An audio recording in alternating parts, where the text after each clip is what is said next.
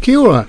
It's Friday, 26th of July 2019, and welcome to the Week in Tax. I'm Terry Baucher, taxpert and director of Baucher Consulting Limited, a tax consultancy helping optimize tax for small businesses, individuals with overseas investments, and other professionals. This week, more on fringe benefit tax and work related vehicles. Is that insulation deductible? And calling Elvis? Sorry, Inland Revenue. Last week I mentioned the issue of the FBT fringe benefit tax treatment of double cab utes, and I mentioned, referenced a blog on the po- on the issue by Andrea Black.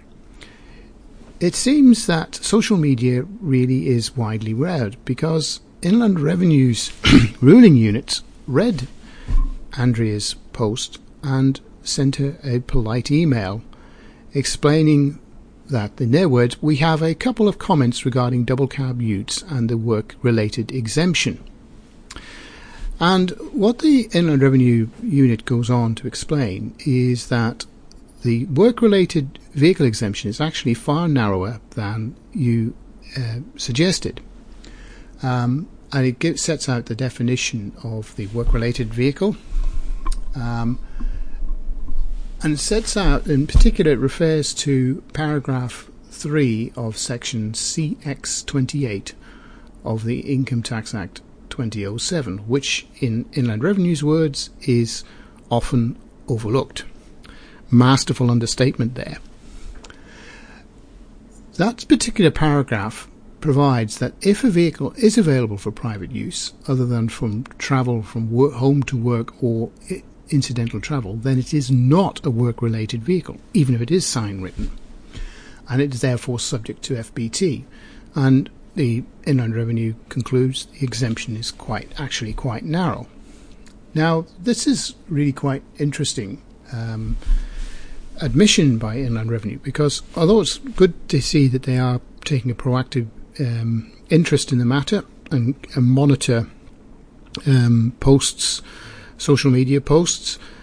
That's not surprising. I have I have come encountered that situation elsewhere. Um, um, it does raise the issue, beg the question is if the FBT exemption for work related vehicles is much narrower than people imagine, shouldn't we be seeing a lot more FBT being paid? The, the figures don't seem to indicate that. And the anecdotal evidence is that this fringe, uh, fringe benefit tax is being very largely ignored um, or casually applied, perhaps might be more fair, um, by many businesses, um, particularly smallest, smallest businesses at all, would be um, probably um, little loose in their application of the rules. Um, and a good reason for that is simply these rules are highly complex. Andrea is uh, one of the most experienced practitioners around, and it, even she, with a formidable knowledge of the tax system, had overlooked a rather cru- critical um, exemption paragraph, which really narrowed the whole exemption. But it does beg the question that if someone like that can get it wrong. And I have to say that I had not actually seen that particular um, look the um, that particular paragraph is, hadn't examined it in, in particular great detail. Then, what where does that leave your average tradie trying to run a business um, with um, all the strains that apply in that business? The, the FBT, in short, this is an example where FBT is really ripe for major reform. There may be under um, compliance, non-compliance, a lack of compliance going on in this space, but the rules don't help. And it's one of those things where I'd like to see Inland Revenue take a very close look at it all and come up with something which is practical and uh, minimises the compliance cost to businesses.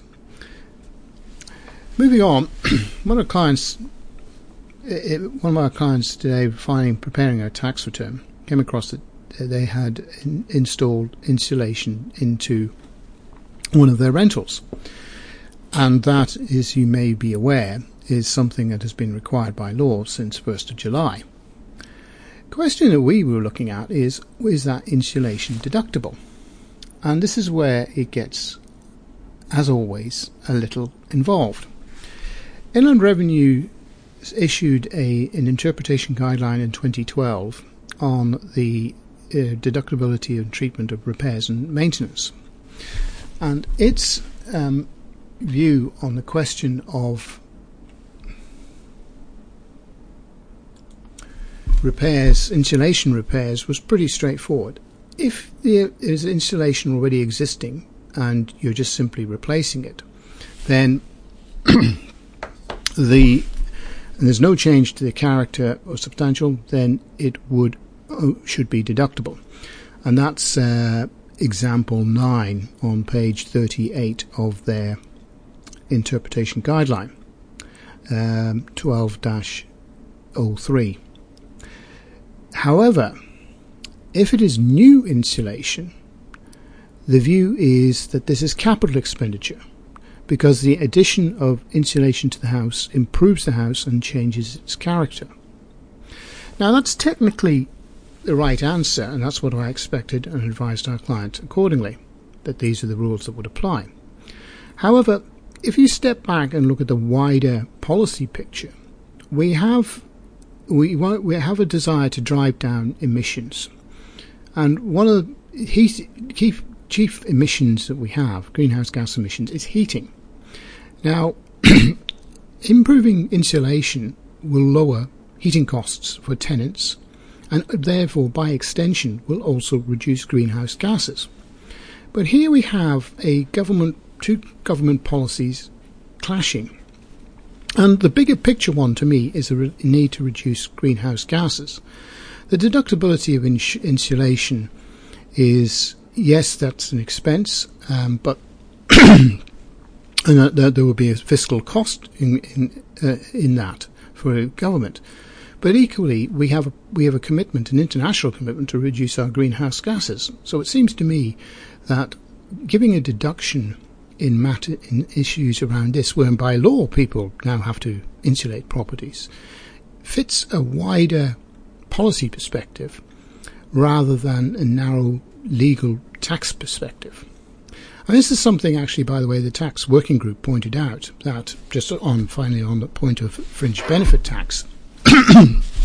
sorry, um, on fringe benefit tax, the fringe benefit tax rules basically exempted private parking, uh, providing parking for by employ- employees employers providing parking, but taxed uh, public transport if the provision of public transport. Again, those policy um, perspectives looking at greenhouse gas and environmental issues are completely reversed. You really should be giving an exemption for um, public transport use and taxing the private use of vehicles in a means of reducing emissions. And that was a recommendation the tax working group made. It's one of these things about the devil is in the detail, but sometimes you have to step back and look at the wider policy and decide then to make the changes to suit that wider policy. We have to make changes to our greenhouse gas emissions. Everyone has to chip in on this, and I think in this particular case, there's a fiscal cost. There may be a fiscal cost for allowing a deduction for insulation, but is that overridden? Uh, is the wider gain from the? Is there not a wider gain from reducing our greenhouse gas emissions. Finally, calling Elvis, or calling Inland Revenue. Inland Revenue's business transformation program has been meet, meeting mixed reviews, perhaps, amongst the tax agent community. It is issuing, um, as part of it, the Inland Revenue issues regular reports to Cabinet and the latest one, published on 4th of July, um, is rather brimming with confidence when you read it. I'll put the link up in there. But basically, they're saying um, there's quite a lot of interesting detail in here. Uh, the report summarizes the progress and highlights of transformation for June 2019 and notes that as of 3rd July 2019, more than 1 million refunds had been issued, totaling more than 443 million Approximately 217,000 tax bills have been issued, totaling under 80 million. A further 454,000 tax bills were written off. Um, they, they apparently averaged about six or seven dollars uh, uh, each. Um, meantime, the automatic calculation process is now nearly complete, and it says we expect to finish the last run of assessments by 12th of July. Um, that was this report dated 4th of July. I'm not sure if it's reached that point. We haven't heard anything on it. It is saying that um, we are continuing to see high volumes of customer interactions. And it has this very interesting table we kept under here. It was called uh, Transformations Red, Amber, Green status has improved to light amber uh, overall this month. And um, they're saying improving overall trends.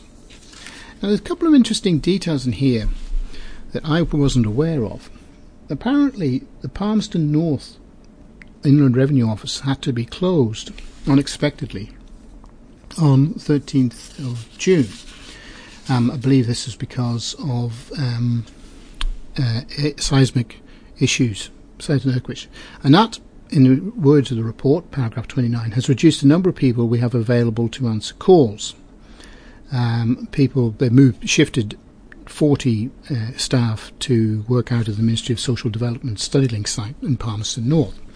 But it's interesting little margins here that the process requires um, the Inland Revenue's systems running pretty seem to be running full stretch if something as unexpected as that could cause this amount of level of disruption that is implied in this report. Um, they add that they're taking on they took on an extra 40 staff from the temporary labour force. What but overall, this, oh, a, the report is fairly um, positive about how matters are progressing, which isn't really the experience we tax agents are seeing. I'll give you an example. Yesterday, a client rang where she had been received emails from Inland Revenue saying that day first email dated the 23rd of July said you owe $157 immediately pay. The next email dated the 24th said it was $25.69. And this constant bombardment it promotes um, concern from clients. They want to be up to date, and there's a threat that we're at this stage, we're about to go and deduct money straight from your client. A really fairly heavy handed approach for absolutely insignificant amounts of money. So log on and check out what's going on, and in fact, the home page shows that the client overall is in credit to the tune of $3. What we have is we have an underpayment in one year, 2018, and an overpayment in 2020. That credit was a rebate credit for some reason was sent to 2020. That is something we've seen a lot of this year. Rebate credits going to the wrong year, or credits being pa- passed off to the wrong t- year. Resolving that required a call quickly to Inland Revenue. There's no such thing as a quick call. Um, I was on hold for 36 minutes before someone finally answered, and what should have been a two minute conversation took 12 minutes to resolve. And then I decided to ask about something in relation to my own practice. And that took, and that was why hadn't a resident withholding tax return been issued automatically? And that took a further 20 minutes to resolve. Now, these are routine matters, and the staff, the person I dealt with, was absolutely fabulous, very patient, very even tempered, but you could sense that this was pretty much her day. Are endless little petty frustrations as the system clunked away, dealing with what is really a routine matter. This this business transformation has cost $1.5 billion. That's the number most oft cited. And yet, the system couldn't pick up or match off that it had a revenue, it had a credit in one year and a debit in another year. Why not match the two across? We actually had to manually intervene to do that. Why? I don't know. But if this system is supposed to be as whiz bang as all of that, you'd have thought that would have been resolved, would have been one of the first and easiest fixes to do. So I think there's a fair amount of Inland Revenue's reports to ministers paint a very glossy, happy picture. but the reality on the ground is a lot of frustration in issues such as I've just described. So someone somewhere has to square this circle, and I think there needs to be a few more penetrating questions asked of the Commissioner as to what exactly is going on in the business transformation. And on a related matter, I just note that um, the UK um, HM Revenue Customs has come under extreme scrutiny recently for some of its practices, and as a result, a new committee to review its practices has been set up. Um, some of the stuff that HMRC has got up to in the UK are quite jaw-dropping, and frankly, represent, in my view, a severe breach of um, civil rights. Um, so it's not surprising that's happened. Now, I'm not saying there's a, a, revenue here is in the same position, but I do question how much overwatch it has been getting. And very finally, check out tomorrow in the Herald, um, which is running a story on tax on high wealth individuals, that is, people controlling more than $50 million. There's going to be some interesting stuff in that from what I've been, uh, from my discussion with the journalist involved. That's it for the week in tax. I'm Terry Baucher, and you can find this podcast on my website, www.baucher.tax, or wherever you get your podcasts. Please send me your feedback and tell your friends and clients. Until next time, have a great week. Kakitiano.